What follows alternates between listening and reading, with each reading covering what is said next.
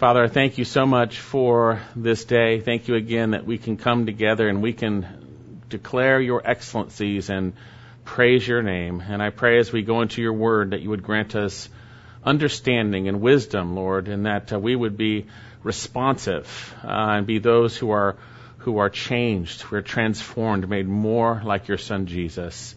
Bless your word as it goes out. We pray this in your precious name. Amen. Amen. Well, if you have stepped into the doors of a evangelical church lately, you might be quite surprised to see what goes on in the dark areas of those churches as the lights are down and the music blares and the pastor comes on behind his little chair and shares a little uh, bit with you for a couple minutes of biblical truth. You might be surprised at what happens in churches these days as churches uh, desire to be filled with people. Uh, they just maybe desire people to get saved, whatever it might be, but desire to fill it. And most people don't want to hear God's word. They want to they want to be entertained. They want to have something that will affect their life now, a Jesus that will be for them now.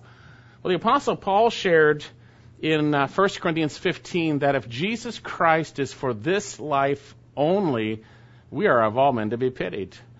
It's much more than just what God does in transforming someone here, but yet we're going to see that transformation only comes through the Word of God, from the God of the Word, by His Spirit working in the yielded heart now, we've been going through the book of Nehemiah, and we have seen that the walls have been restored. They've been built up, and now we're moving toward that section where the people are going to be restored. And we're looking at how that is done. It's done through a yearning uh, for the Word of God, a desire to be in it. It's done through the Word being preached and then taught and explained, expounded upon. It's done through people responding, uh, being convicted and corrected, and then going out and obeying the Lord, as we read part of that today.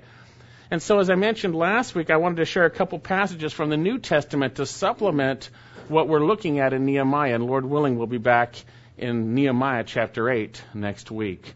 Would you turn your Bibles to 2 Timothy 3, uh, 16 and 17? And this is one of those passages I consider it right to remind you. I usually preach it every year. It's been, but it hasn't been since 2018, so it's been a while. So hopefully we've had it on our hearts, we've remembered it, and today we'll get a, a, a remembrance of it. Uh, Apostle Peter would say, I consider it right to remind you these things. Paul would talk about that too. 2 Timothy 3, 16 and 17. And now I want to share the context here. Uh, in verse 2, we see the Apostle Paul is writing to Timothy. And what do we know about Timothy? We know that Scripture reveals that he was a native of Lystra and Derbe. Those are in the province or the, the area of Galatia. Uh, two little towns in that area. His mother was a Jew uh, the, by the name of Eunice. His grandmother was also Jewish as, thought of. Her name is Lois. And they were both saved, as we'll see. And evidently his father was a Greek.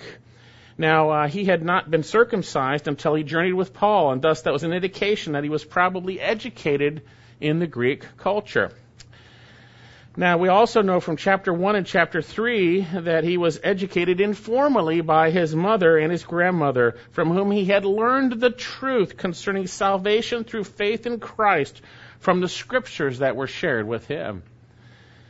And we know, uh, we don't know when he exactly Timothy came to Christ, but it was most likely through his mother and grandmother. That's uh, what, it, what Paul implies in the passage right before we'll see today. But indeed, by the time the Apostle Paul had met him in Acts 16, he had already become a disciple of the Lord and was such a proven young man in the faith that the Apostle Paul wanted to take Timothy with him. Wanted to take him with him. Now, I don't know if we really remember or understand uh, the extent to which Timothy was useful to the Apostle Paul and how much he was a blessing to him. Paul speaks of him as a son in the Lord, a son in the faith, a true child. He speaks of him as his brother, his co-worker, fellow servant, fellow slave. Uh, he was with Paul in Philippi, Thessalonica, Berea, uh, Corinth, and in Ephesus and Rome. He's associated with Paul in the writing of uh, some of his epistles, as First and Second Thessalonians, Second Corinthians, Colossians, Philippians, and when Paul wrote Romans, Timothy was there as well. He was of great use to the Apostle Paul, as we see in, Philipp, in the Philippians, because he was willing and faithful to do whatever the Apostle Paul wanted him to do. He was faithful. Now, what do we know about the book of 2 Timothy? Well, as I've shared, uh, it was written by Paul to Timothy, likely sometime around 66, 67 AD. And now, uh, the Apostle Paul, uh, chapter 116, he is imprisoned as a criminal. He's in chains. So this is not like his house arrest in Rome we see in the end of Acts. This was during Nero's great persecution, and apparently Paul understood that he was going to be executed soon. He understood that. Look at uh, look down a little farther. 2 Timothy 4, verse 5. 2 Timothy 4, verse 5. But you be sober in all things, endure hardship, do the work of an evangelist, fulfill your ministry.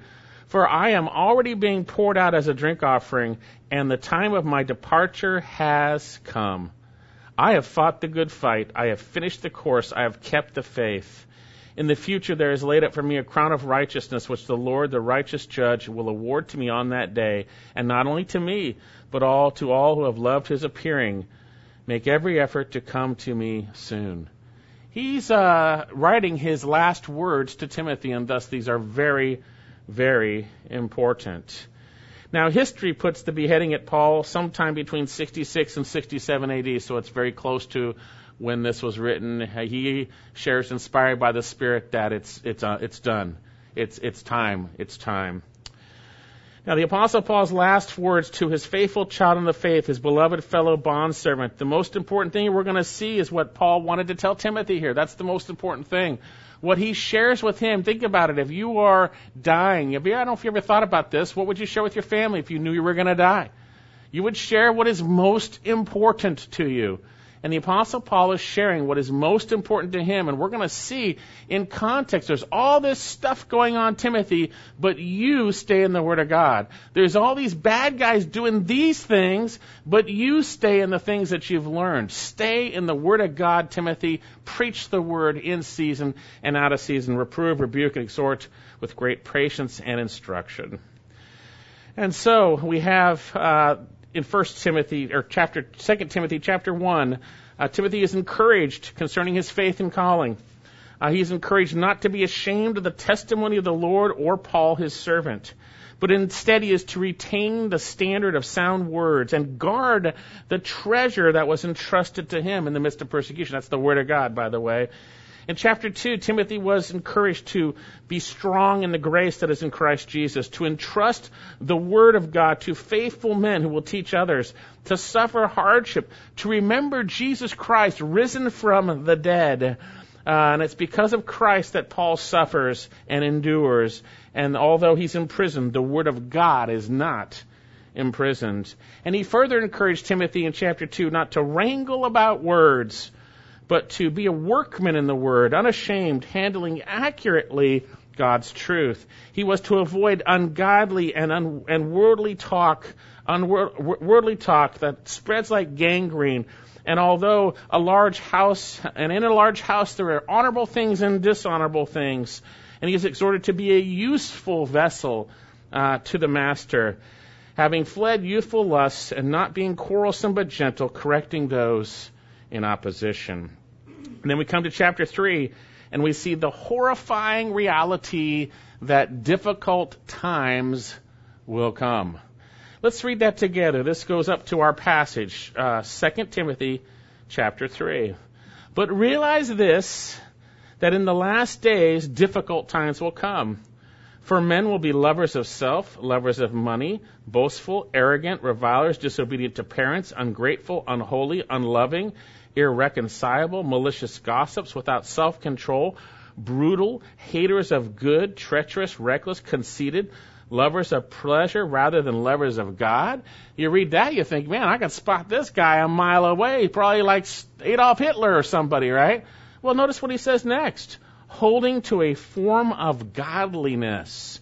There's an external godliness, although they have denied its power, and avoid such men as these. There's going to be a messed up world with people who are totally self motivated, who hold a form of godliness. And guess what? These people are going to mess with believers. They're going to mess with the church. Notice what he says here. Uh, For among them are those who enter into households, captivate weak women, weighed down with sins, led on by various impulses, always learning but never able to come to the knowledge of the truth. This implies they seem to be biblical or whatever it might be. They're in the Word or whatever. They're learning, but they're never coming to the knowledge of the truth. And they're doing their wickedness and, and, and evil. And he says here, uh, and just as Jannes and Jambres opposed Moses, we have those that we see uh, back in uh, Numbers, you know, and also Exodus, those who opposed Moses. Uh, they questioned his leadership. They, they, they called him to the mat, and the Lord took care of them, by the way. Uh, Jannes opposed Moses. So these men also opposed the truth. Men of depraved mind rejected as regards, as regards the faith. But they will not make any further progress, for their folly will become obvious to all, as also that of those two came to be. And then he's going to say, But you, Timothy, he's going to remind him what you did and then what he should do. But you uh, followed my teaching, conduct, purpose, faith, patience, love, perseverance, persecutions, and sufferings, such as happened to me at Antioch and Iconium and Lystra, what persecutions I endured. And I love this statement. And out of them all the Lord delivered me. It's emphatic. Paul's saying it emphatically. And indeed, all who desire to live godly in Christ Jesus will be persecuted. But guess what? In contrast, evil men and impostors, impostors will proceed from bad to worse, deceiving and being deceived. Uh, you, however, instead of not like these wicked men, but you, in contrast, Timothy, uh, however, uh, continue in the things you've learned and become convinced of, knowing from where you've learned. It. He's going to talk about the Word of God. Continue in the Word of God. And here's where you first heard it, Timothy. And from childhood you have known the sacred writings, uh, which are able to give you wisdom, which leads to salvation through faith in Christ Jesus. All Scripture is inspired by God and profitable for teaching, for reproof, for correction, for training in righteousness, that the man of God may be adequate, equipped for every good work. In contrast to the bad guys, Timothy, uh, continue in the things that you have learned. He's speaking of the Word of God continue in that, Timothy, because things are going to get bad. It's going to get bad religiously. Evil men and impostors will proceed from bad to worse. Bad stuff. But you continue in the things that you have learned. And so we come to our passage, uh, which I just read. All scripture is inspired by God and profitable for teaching, for reproof, for correction, for training in righteousness, that the man of God may be adequate equipped for every good work. You see, because the, the world of the imposters and the unrighteous are going to say, this is what you need to follow Jesus. You need these things. And in light, and in contrast to that, it's the Word of God that builds you up. It's the Word of God that equips you for everything. Timothy, you stay in that. And within this exhortation that we have, and then the exhortation to preach that word, we have an explanation of the power of God's word coming from a powerful God to transform us, to make us like Jesus Christ. And so here, we need to understand, first of all, from our passage, the nature of the Word of God. Because there's a lot of Word of men, by the way. There's a lot of churches out there where these guys come out, they sit in their little stools, they give you a couple Bible verses, they say a few things, but there's no conviction of sin. There's no reproof. There's no correction. There's just a little biblical pep talk, which may be true, and people come out and say, hey, it was biblical. Well, was it really biblical? And that's what we're going to see today. Because if God's word is coming forth, it's going to do something it is profitable for something. And if that is not happening, then something is very wrong with the one who is bringing it forth to you. And so here, uh, take a look at it. Notice, first of all, the nature of God's Word.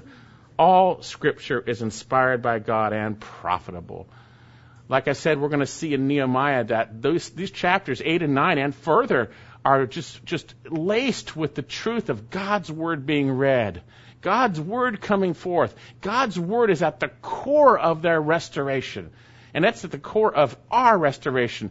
If we are faltering, if we are troubled, if we are not doing well in our walk with Christ, if the walls are torn down, the bricks are all over, the debris is everywhere, God will rebuild you through His Word if you're willing to allow it to happen. And like we saw last week, we saw very clearly that we need to be yearning for the pure milk of the Word. And we'll see in Nehemiah 8 that they called Ezra to come bring them the Word. They had the desire. And you're going to see if you want to grow in Christ, you want to be changed, then you need to have the desire to get into a biblical church and get out of those terrible churches and get in the Word of God because that's the only way you're going to be changed. So he says all scripture is inspired by God and profitable. And this is in contrast to evil men and impostors will proceed from bad to worse. But Timothy burst, but you, Timothy, stay in the things you've learned. You've heard them from childhood, the sacred writings, graphe, the, the Word of God, which is able to give you the wisdom and knowledge to come to faith and salvation through Jesus Christ. Stay in that. And then he goes to say, all Scripture. He's speaking of God's very word. The term Scripture here is the Greek word graphe. It speaks of the written word. Uh, it's where we get our word graphite, which we have pencils made out of, right? Uh, it's speaking of the written word. And earlier we saw the sacred writings. They were the hieros uh, grammata. Uh, they were sacred. They were, they were set apart. They're holy. They're from God. It's the Word of God. It's the Word of God. And so Scripture is the written Word. It is the written Word. And we're going to see that uh, God has brought His revelation to the place at the point of the end of the apostles, the foundation of the church, where it is through the written word that is builds up the body of Christ. That he is no longer speaking in many ways in many portions, Hebrews chapter 1, but he has completed that revelation through the apostles and prophets being the foundation of the church. And there it is sufficient. It is sufficient. Uh, we need to know and understand that it is the written word that is assured as God's word. It is God's very word. All scripture is inspired by God. This is a cognitive word. Theopneustos. Uh, it, it, speaks of God and and, and uh, breathed, breathed out by God. It's it's God breathed, literally from His mouth. It is His word. It's not simply words on a page. God spoke this truth, and we'll see later on how He did that and how we have received this truth. It is God's word, and we need to remember that when someone speaks to us, we need to understand who is speaking to us, and remember this is God's word. Uh, when we see the word Scripture, all Scripture, not some Scripture, all Scripture is inspired by God or breathed out by God. Not some, but all. It is all literally God breathed. We need to see that. You need to know that right away. You need to remember that. This is God speaking to us through the written Word of God, and He uses His Spirit to illumine and help us understand and teach us the Word of God. All Scripture and again, as I mentioned, although he had spoken in many ways in many portions through the prophets, fathers, and through the prophets, he has now spoken to us through his son, his son being the cornerstone, uh, the apostles and prophets being the rest of the foundation. We having everything we need now for life and godliness. Indeed, the Old Testament times we see that through the prophets his word was recorded. It was written. It was written. And we see uh, that Jesus uh, very clearly refers to all of the Old Testament as his word. Take a look at Luke 24. Take a look at Luke 24. Lord Jesus is going to say, first of all, all that is God's word. That is all the written word. Luke 24:25, and this is Jesus risen from the dead on the road to Emmaus with those dejected disciples walking away and he has veiled himself uh, from their understanding who he is, and he is sharing the word of God with them. And he said to them, chapter 24, verse 25 of Luke, and he said to them, O foolish men and slow of heart to believe that all the prophets have spoken. Was it not necessary for the Christ to suffer these things and to enter into his glory? And beginning with Moses and with all the prophets. He explained to them the things concerning himself in what? In all the scriptures. He began with the Old Testament, uh, Moses and the prophets, and it's called Scripture, written word, the written word. We're going to see in Nehemiah that they asked Ezra to bring the word, the book of the lots, the written word, to bring it. Uh, look down at verse 32 of Luke 24. And they said to one another, Were not our hearts burning within us while he was speaking to us on the road, while he was explaining the scriptures to us?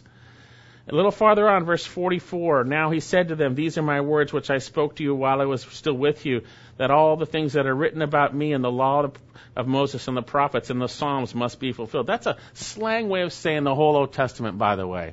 He's saying the whole thing. He says it must be fulfilled. Then he opened their minds to understand the scriptures. That's amazing. God opened their minds, Lord Jesus. So you have all scripture here. You, you, know, and it's interesting, all these scriptures, rightly divided in their context, point to Christ. I'm not saying that the the on page 643 points to Christ. I'm saying that the context of what was written from God's Word points to Jesus Christ. It points to Christ. Let me share something from John 5:39. John uh, John records the Lord Jesus reproving the Jews because they thought they were saved by the word and obeying it rather than by the God who is revealed in the word, Jesus Christ, you see.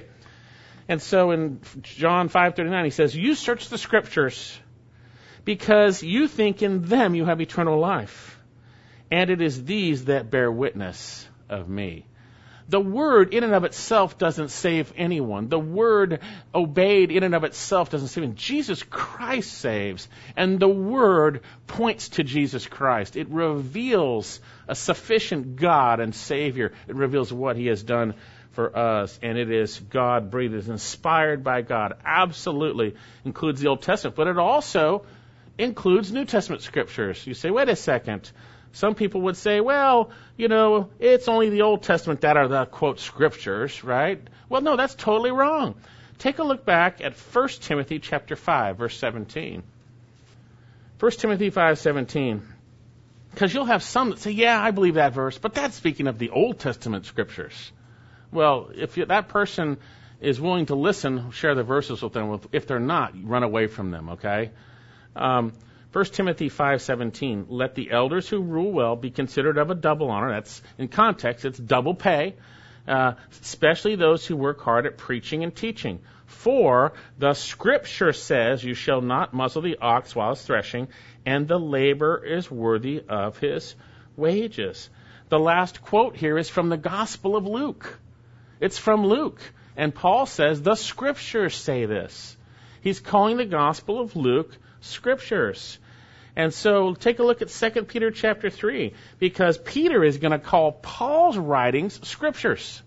He's going to call them the written word. He's going to call that the written word. And we're going to see how God did that through mankind in a moment. 2 Peter chapter 3 verse 15 and regard the patience of our Lord to be salvation. Hey, why isn't God coming and bringing the judgment that He has promised for, for sin and sinners? because he's patient and he's saving people. He's patient, not willing for any to perish, right? So regard that as patience, okay? And then he says here, just as our beloved brother Paul, according to the wisdom given to him, there's there is now uh, an int- introduction on how people write the, wrote the Word of God back in the foundational period, right? It's now he said the wisdom given to him wrote to you, as also in all his letters, speaking in them these things which some, are some things hard to understand and which the untaught and the unstable distort as they do the rest of the scriptures. He's including what Paul said. Paul's word is the scripture, right? From the wisdom given from God. And they distort it uh, to their own destruction. And so we have the written word of God. We have the faith delivered once for all to all the saints. The apostle Paul would share in 1 Corinthians 14 let him, let him recognize the things which I write to you are the Lord's commandment. 1 Corinthians 14, uh, verse uh, 37. And so then we have the Word of God, the Scriptures. It is God breathed. But, but how did that happen? How did God speak His word, and how did we receive it, and how did it get written down? How is this brought forth? How did this happen? We'll turn to 2 Peter chapter 1, and we don't have time to, to, to delineate this passage to go through it, but it's pretty straightforward. 2 Peter chapter 1, verse 20. And the contrast here is the Apostle Peter saying, hey, you know, I want to remind you of these things. He said, we've had some pretty incredible experiences in contrast to the bad guys with their phony experiences.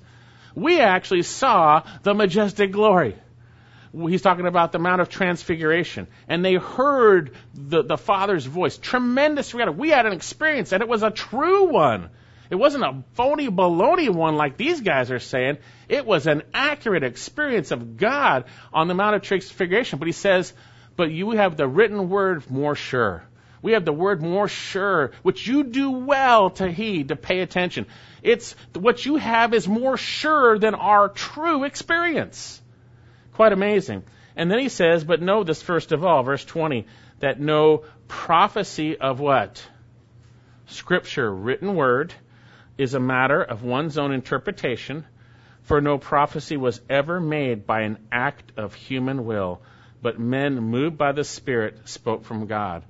Now you got the charismatics who take these things and they have their little meetings and they feel like God is speaking through them, and God's not speaking through them at all because we have the completed Word of God. There was a time in which God did speak through those whom He appointed to bring forth His Word, but we have the completed Word. We're going to see in our passage that what we have in the Scriptures completed is adequate for every good work, which means those things that people would say are from God afterwards are not from God. They are not from God. Now, they may be uh, somewhat like it or, or similar to the Word of God, but it is not the Word of God. It is not the Word of God. So we have men moved by the Spirit of God spoke from God. The written Word of God is not men's desires. It never was brought about by an act of human will. That no one thought, I'm going to write this down and just, it didn't come forth the way. God spoke through them. It is God's very word. It is God breathed. It is God breathed. So then, men moved by the Holy Spirit spoke His word, and all Scripture is God breathed. All Scripture. He doesn't say all Scripture and prophecies at this point. You had uh, the infant church where God was transitioning from the Jews to the Gentiles, his movement of salvation. You had the infant church where it was being built up and it was incomplete and there were prophecies, and there were those things in the beginning of the church. But that has, you know, if there are prophecies, like 1 Corinthians 13, they will be done away, replaced by something superior. When the complete comes, the mature comes, the Word of God. And so we have that now. We have all Scripture. And so then uh, we see what God's word is. It's God's very word. And Paul praised the Lord for the Thessalonians because when he spoke the word to them, they received it for what it really was. Second or First Thessalonians two thirteen, the word of God, not the word of men, but the word of God, which performs its work in you who believe. And by the way, if you say, or someone else says, I believe this part, but I don't believe that's God's word. I don't, you know, uh, Paul is too harsh. He's a misogynist he's very harsh on women or whatever they might say, but I love what Jesus says. That's probably God's word. If you hear that, something is very, very, very, very wrong because Jesus makes it clear. The Lord Jesus himself makes it clear uh, in his word. Uh, take a look at uh, John chapter 10. John chapter 10. Now, these people need the Lord. They need the Lord. Um, they need to be saved. And if we hear that, we understand more clearly where they're at, by the way.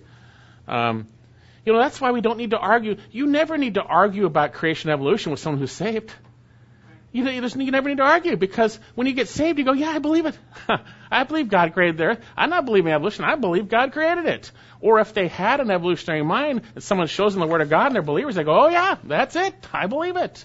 Because, as Jesus says, my sheep hear my voice, and it is His voice through the written Word of God.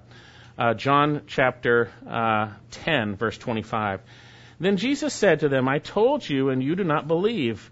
The works that I do in my Father's name, they bear witness of me. But you do not believe because you are not my of my sheep. My sheep hear my voice, and I know them, and they follow me. And I give them I give them eternal life, and they shall never perish, and no one shall snatch them out of my hand. My sheep hear my voice. If you are the Lord's sheep, you hear his voice through the word of God. Now, we can be hardened to it, we can have sin in the way, but it's still His voice. It's still Him speaking through His Word. It is God breathed, and we do hear it. We do hear it. Um, and by the way, if someone says the apostles don't that what they said isn't true, or what I don't like what John says in First John, that can't be. Uh, you're you're a you're you're from from hell if you if you continually habitually sin. No, I don't agree with that. Well, if you don't agree with that, then you don't agree with God, and it's an evidence that something is wrong. Take a look at First John chapter four. The apostle John is trying to encourage these believers because they had a defection. They had people who had left, and then they had false prophets. They had false teachers who were who were sharing things uh, from a different spirit, by the way. And so he's going to tell them, hey, this is how you can identify. He's going to talk about that. And within that, we gain a principle here. 1 John 4 4. You are from God, little children, and have overcome them, the bad guys, okay? Because greater is he who is in you than he who is in the world. Amen, right? Um, and he says here, they are from the world. Therefore, they speak as from the world. That's the false prophets, by the way and the world listens to them. There you go. Hey, you want to know why some churches are so huge? Uh, a lot of times it's not because of the Word of God. We've had revivals, we've had restorations where it is the Word of God. Praise the Lord for that, but that's few and far between these days. We pray for it. We pray that God might do that again, where people want to hear His Word. But the reason why many churches are so huge is because they're the world and they love it. And worldly men speak us from the world and they love it and they hear it. Notice what he says here. They are from the world, therefore they speak as from the world, and the world listens to them. We, John is including himself with the apostles who built the foundation of the church, we are from God. He who knows God listens to us. You see, if you know the Lord, you hear the Word of God. You hear John writing in 1 John, and it's God's Word. You hear Paul in Ephesians, and it's God's Word. You hear Peter in 1 Peter, and it's God's Word. You hear Matthew, Mark, Luke, and John, and it's God's Word. You hear Luke in the book of Acts writing, inspired by Spirit, it's God's Word. And so here, he says, notice this, and he who is not from God does not listen to us. By this, we know the spirit of truth and the spirit of error we know the spirit behind the spirit of truth and the spirit of error. If you listen to the word of God, you accept it as the word of God. That's that's the truth. That's you you have the right spirit and you have God's spirit, right? You're his sheep. If you don't, now we know. Now we know where you're from. Okay, so it is God breathed, it is God's word. And Jesus said, My sheep hear my voice. It is the very word of God. All scripture is literally God breathed. Literally, God breathed. God spoke it. And now we need to understand it in its context. Like I shared in Nehemiah, the, the Levites are going to come out and they're going to explain and interpret the Word of God so that people can understand it. They can understand it. We're going to see that. And God uses teachers to teach by His Spirit, as we'll see in 1 John, the Spirit of God, our, our teacher ultimately. So then all Scripture is literally God breathed. Every word in Scripture is God's word. I can say this now, it, right? That's Greg's word, right? I just said it. But I didn't say anything complete. You don't know what it means. But if I was to say, it is a very good day, you would understand Greg's word in its context. God's word comes in its context. We are made in his image. He speaks to us through his word, and it is in context. Is in context, and it is not up to us to figure out what it means, but his spirit enables us to understand what he intended with his word. Like we saw in 1 Peter, uh, know this first of all, no prophecy of scripture is of one's own interpretation. I can't sit and figure out what I think it means. It's no, it's what we want to know what God intended. He said, but men moved by the Spirit, uh, uh, one's own interpretation for no uh, prophecy was ever made by an act of human will, but men moved by the Spirit spoke from God. So we have all Scripture is inspired by God. And now notice back in our passage, 2 Timothy, we have a list of things that God's Word is beneficial for. And this is important because it helps us understand what He does with His Word in our lives. What He does through His Word, because this is Him telling us what He does. This is God telling us what He does, and it's very important that we see this and understand. All Scripture is inspired by God, first point, and then all Scripture is inspired by God and profitable. Profitable. You think of the term profitable. Someone says, that's a profitable business. That means they're profiting. They're, so they're, what they're doing is beneficial in a sense. They're, they're gaining by it in a sense, right? Well, all scripture is profitable. This word, ophelimos, means helpful, means beneficial.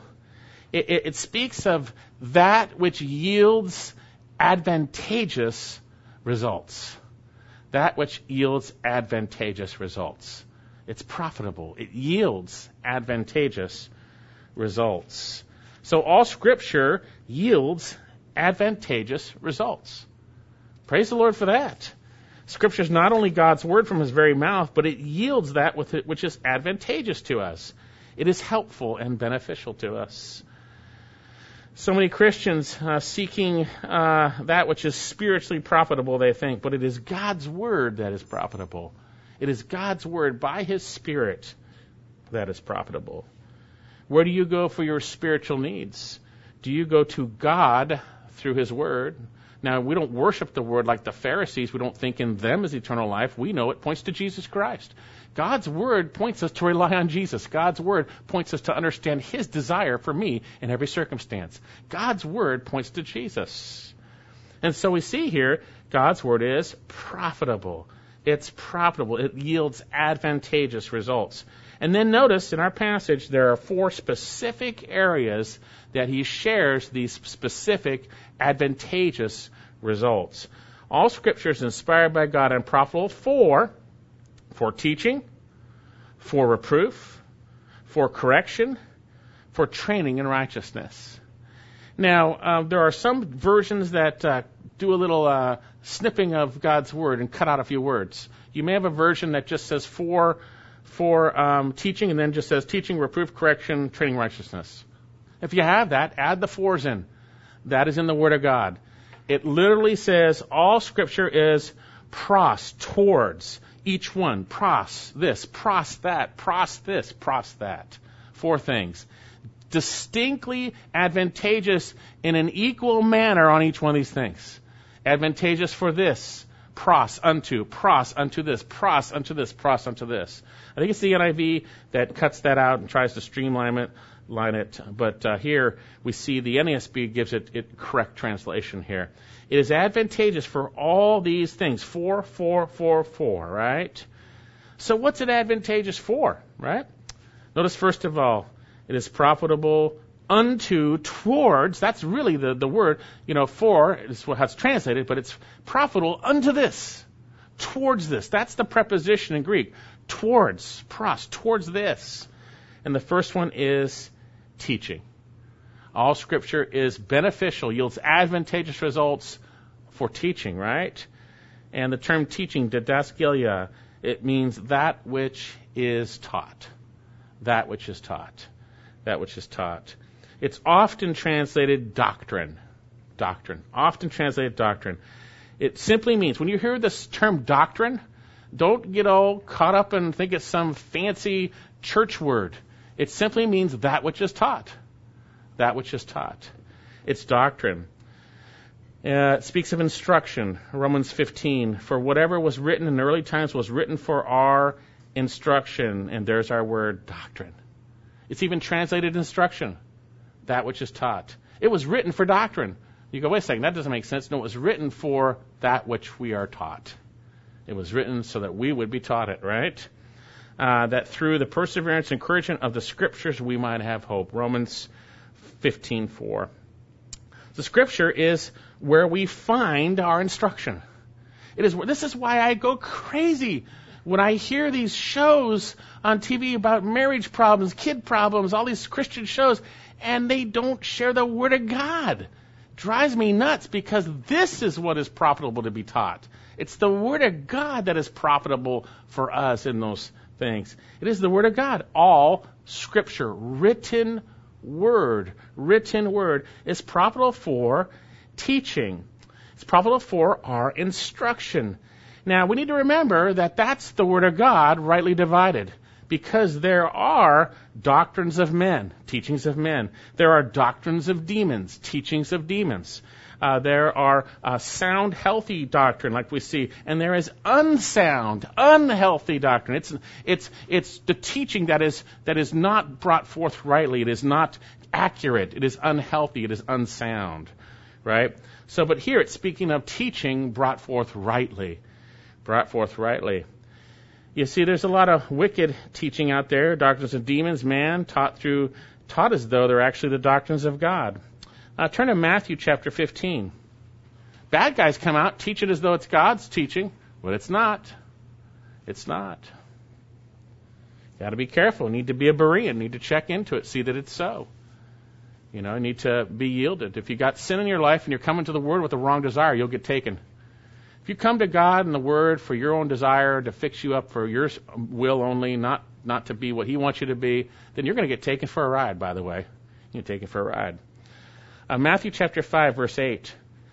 This people honors me with their lips, but their heart is far away from me.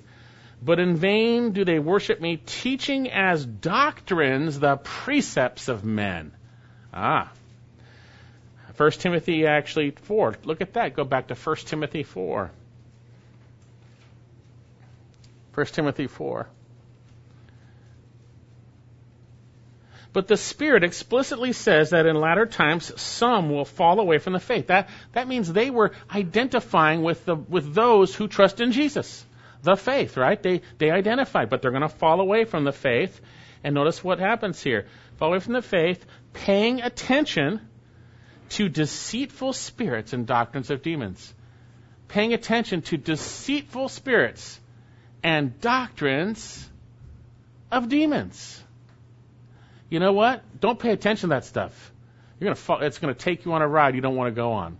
Deceitful spirits, doctrines of demons. Now he's going to explain what some of these doctrines of demons are. You'd think they're talking about uh, witchcraft and uh, and satan- Satanism. Well, no. Look at what he says here. It's satanic, but it's much more uh, much more um, deceitful. Uh, he says, by means of hypocrisy of liars seared in their own conscience with a, as a branding iron, men who forbid marriage advocate abstaining from foods, doctrines of demons. You, if you don't get married, you're going to be more holy. You, if you eat certain foods, you're going to be more holy. You're going to be like Jesus. You know, there's this certain diet. It's the, it's what Ezekiel used. Do that. You're going to be more holy if you do that. Now, if you want to eat Ezekiel bread and whatever it is, have at it. The Lord says all it's, it's all good, okay? But if you think you're going to be more holy through that, that is a doctrine of demons. That is a doctrine of demons. And these people shipwreck their faith. Notice what he says. Advocate abstaining from foods for which God has gratefully shared uh, has created to be gratefully shared by those who believe and know the truth. For everything created by God is good, and nothing is to be rejected if it is received with gratitude, for it is sanctified by the means of the Word of God and prayer. In pointing out these things, that's the doctrines of demons, to the brethren, you, Timothy, that's who he's talking to, will be a good servant of, of Christ Jesus, constantly nourished on the words of the faith and sound doctrine which you've been following, but have nothing to do with worldly fables fit only for old women. You know, watch out when you get older. The temptation to try and take care of your physical ails leads you into these wicked areas of the doctrines of demons, this natural stuff. You know, I'm not talking about natural things in general, I'm talking about the, the natural philosophies that come in behind these things that are doctrines of demons. Stay away from them. Okay, so back to what we're saying. There are sound doctrine and there is uh, unhealthy doctrine. And there's also those who twist the scriptures. Take a look at uh, third, uh, Second Peter chapter three. He talks about the un, and I'll just share this. He talks about the untaught and unstable who distort the scriptures as they do the rest to their rest of the scriptures to their own destruction. You therefore, beloved, knowing beforehand, be on guard. Uh, Be on your guard, lest being carried away by the air of unprincipled men, you fall from your own steadfastness, but grow in the grace and knowledge of our Lord and Savior Jesus Christ. To him be the glory now and to the day of eternity. Amen. There's bad doctrine out there, but there's sound doctrine from God's Word. And that's what we are to be taught. God's Word, the Scriptures, are profitable. Profitable. You see, those doctrines of demons, it doesn't say anywhere in Scripture you should eat this and not eat that. It doesn't say that. God's Word says, hey, give God thanks and enjoy it, right? See, it's sanctified by the Word of God and prayer, right? So, sound doctrine comes from the Word of God. All Scripture is inspired by God and is profitable for doctrine, for that which is taught. That should be the center of all of our teaching, everything we do. All Scripture is beneficial to teach us, to teach us. It is the framework for which we are taught. One more passage I want to share. So just right past our passage, 2 Timothy 4.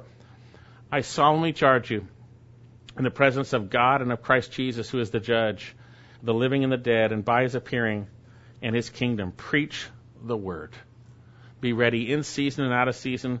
Reprove, rebuke, and exhort with great patience and instruction. For the time will come when they will not endure sound doctrine. That's sound teaching. That's healthy teaching from the Word of God, right?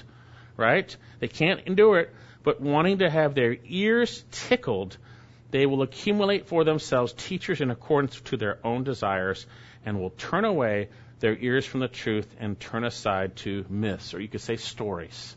You're going to turn aside. You're going to turn aside.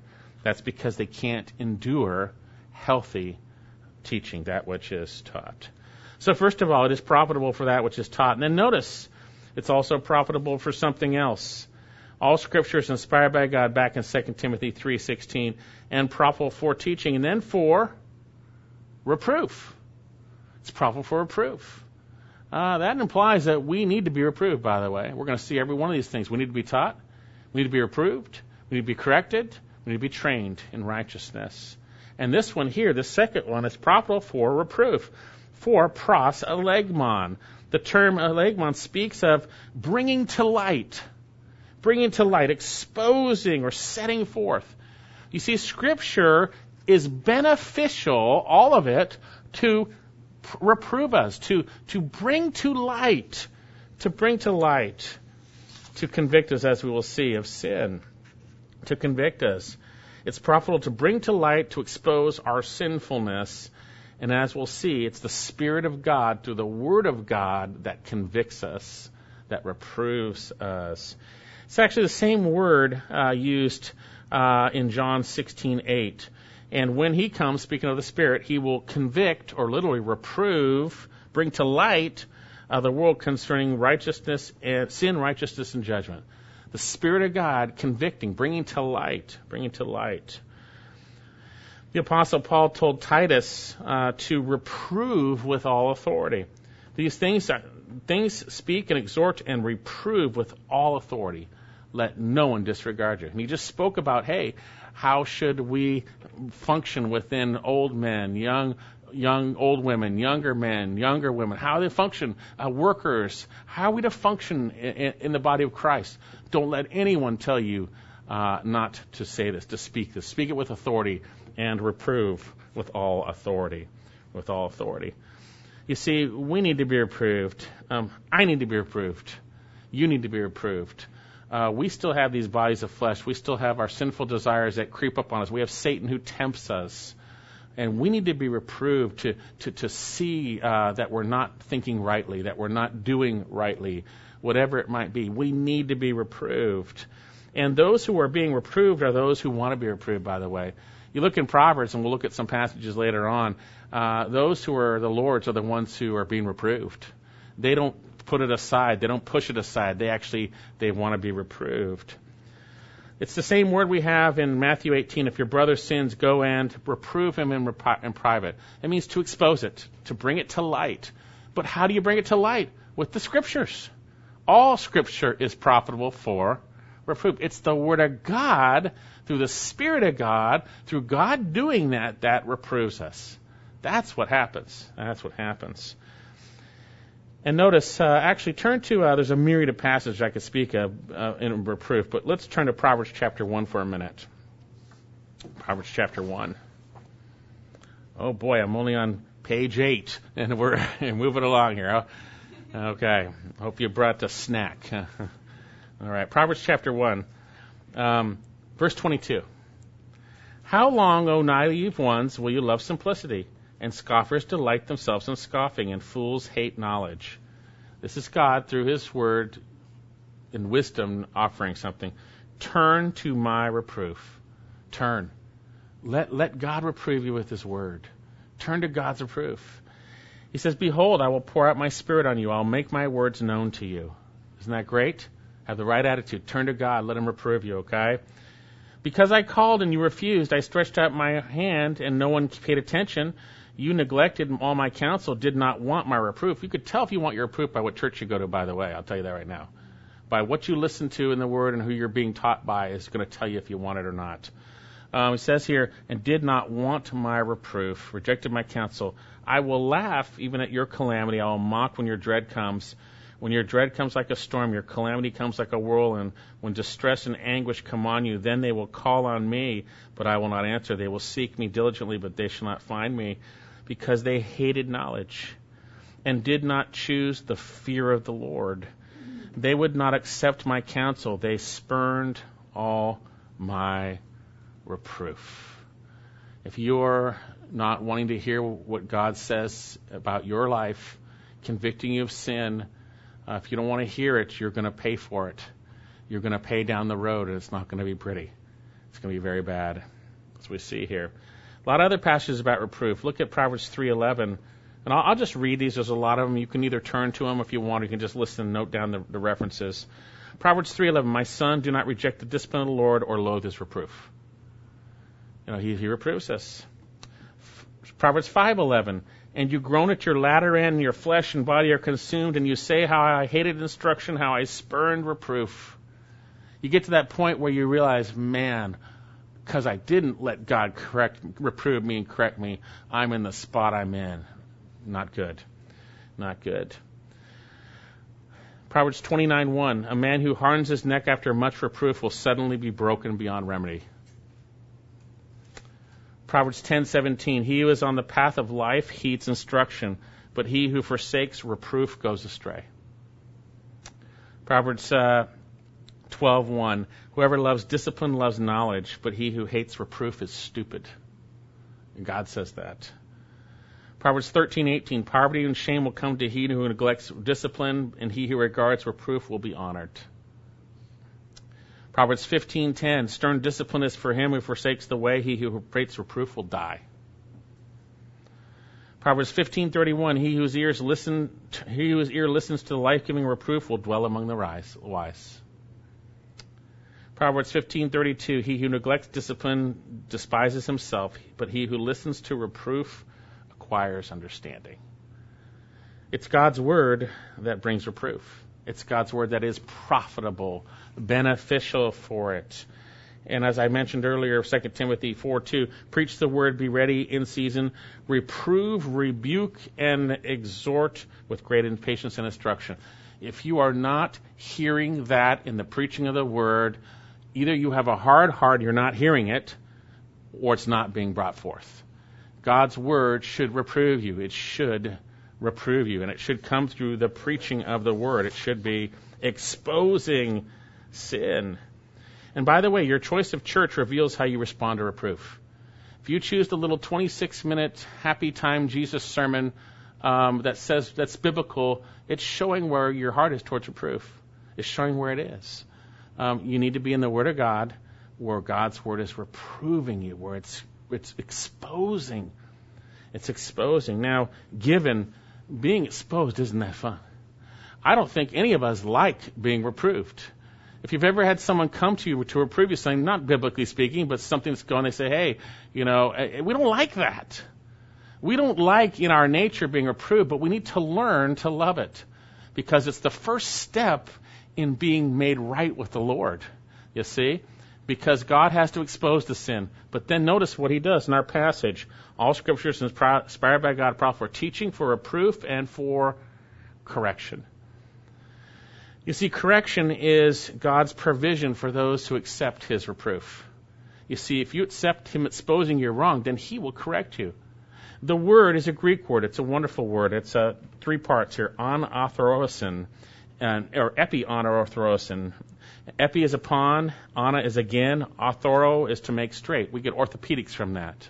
The idea is to set up something straight again. It spoke of things that were knocked over, that were set up straight again. It spoke of a broken bone that was set straight again. It's correction. It's, it's something that was wrong that was made right.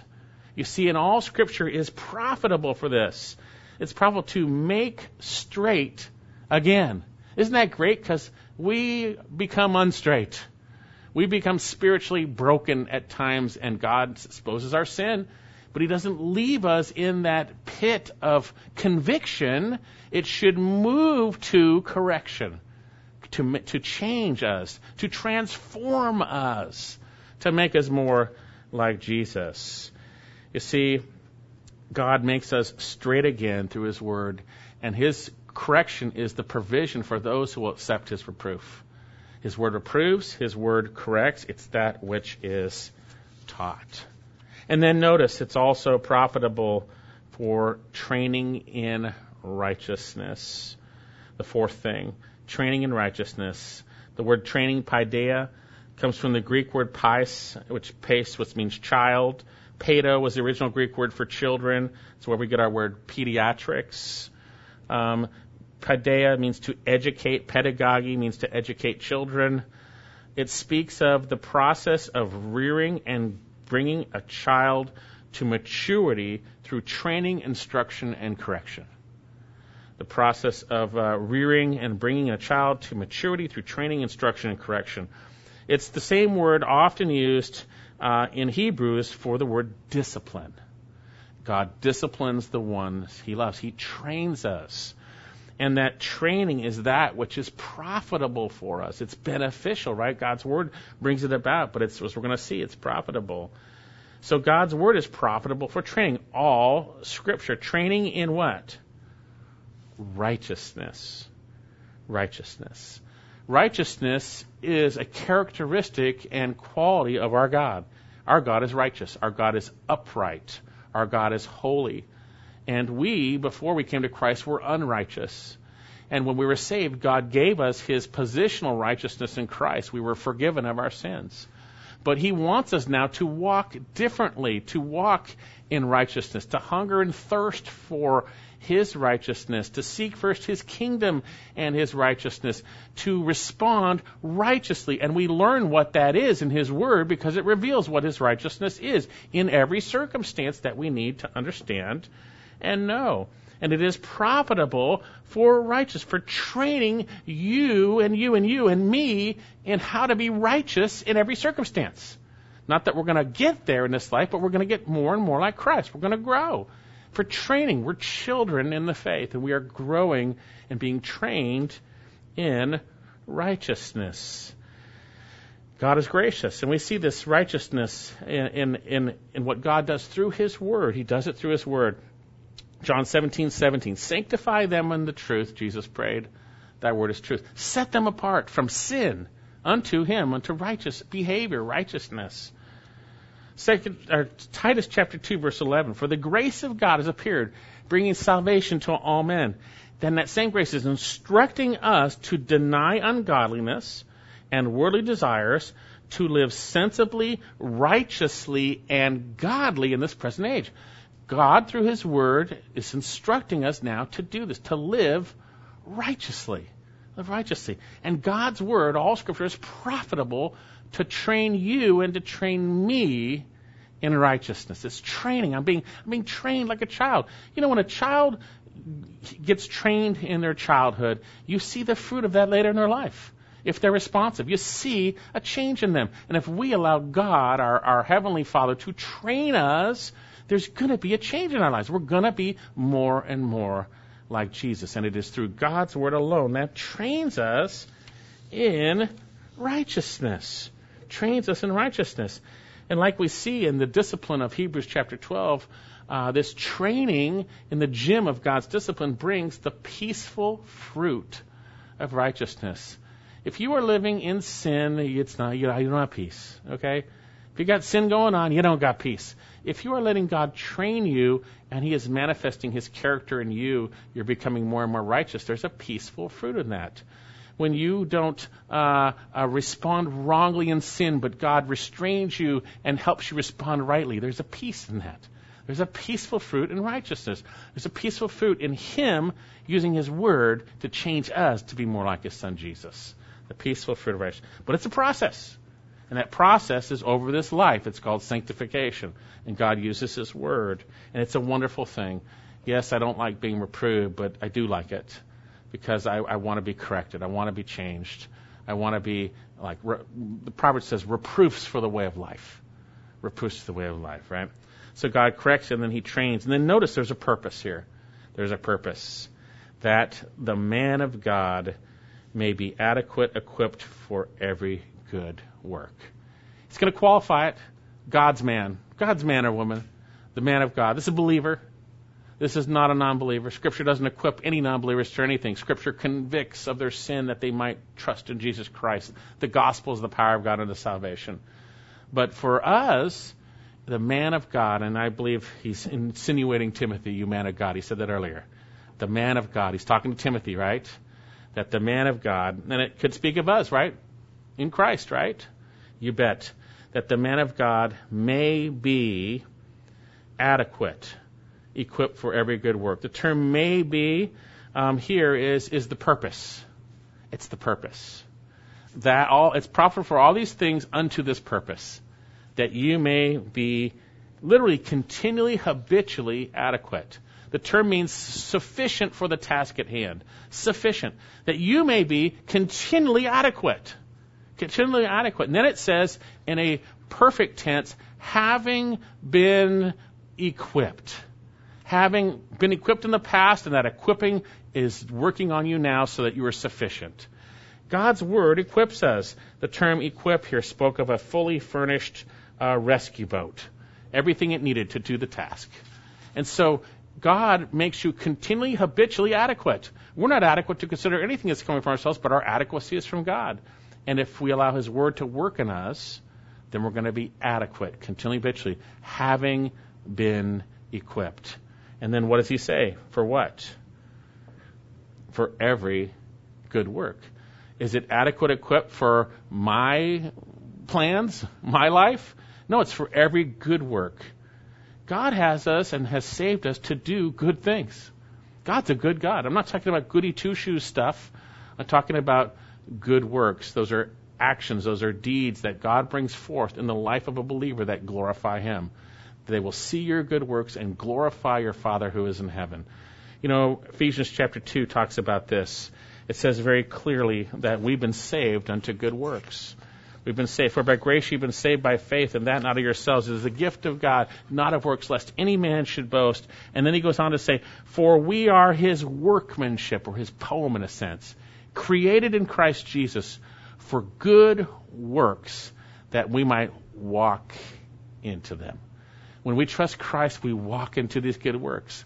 The good things He has purposed before the foundation of the earth for us to do. These good works. Tremendous, wonderful reality. You see, if I, we abide in Him and His words in us, Jesus says in John 15, uh, ask whatever you wish, it shall be done. By this is my Father's glorified that you bear much fruit, so prove to be my disciples. But God uses His Word to do that. So we need to be with a right heart in the Word of God. We need to allow it to convict us, to correct us, to train us, and it needs to be that which we are being taught that which we are being taught. So, my question is do you understand clearly what God's Word does? What God's Word is profitable for? You may not notice this, but my sermons are centered around this. When I apply, I, I, I apply what is c- convicting, I apply what is correcting, I apply what is training, I apply what is taught. Uh, those things, those applications come out of these profitability things, these things that God says it is profitable for. It's profitable for. So then, how you doing? How you doing?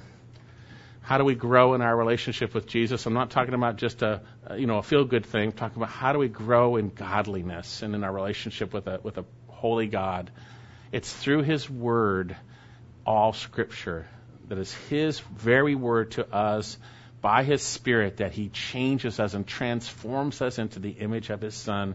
And He does that through the teaching that which is taught. He does that by reproving us. He does that by correcting us, making us straight again. He does that by training us in righteousness, that we that we would be sufficient all the time, having been fully equipped. So, are you equipped? Are you fully equipped? Are you ready? Are you sufficient in Christ? Uh, question is, how is the Word working in you? Well, maybe there are some of you who recognize, hey, this is totally foreign to me. Uh, I'm I'm not anything like this. I don't like reproof. I don't feel like I've been corrected. I don't feel like I'm righteous at all. And maybe you aren't. Maybe examine yourself to see if you're in the faith and God's word reveals a sufficient Savior, Jesus Christ. Believe in the Lord Jesus Christ, and thou shalt be saved. And then for us, maybe we've gotten, we've strayed in our hearts. We've set aside God's word. We've got consumed by the things of this world and the things of the day. We need to get our eyes back on Jesus and let Him reprove us, let Him correct us. It's wonderful. And let Him train us in righteousness that we would be continually adequate, having been fully equipped. Let's pray. Father, I thank you so much for your word. Uh, it is just wonderful. It's wonderful. And I thank you for uh, this time and this day that we've heard it. And I pray you would use your spirit to convict our hearts that we would be willing to hear and be corrected then, Lord God, and trained in righteousness so that uh, you would be greatly glorified in our lives. We thank you so much for this, this time in your word, and we pray this in Jesus' name. Amen.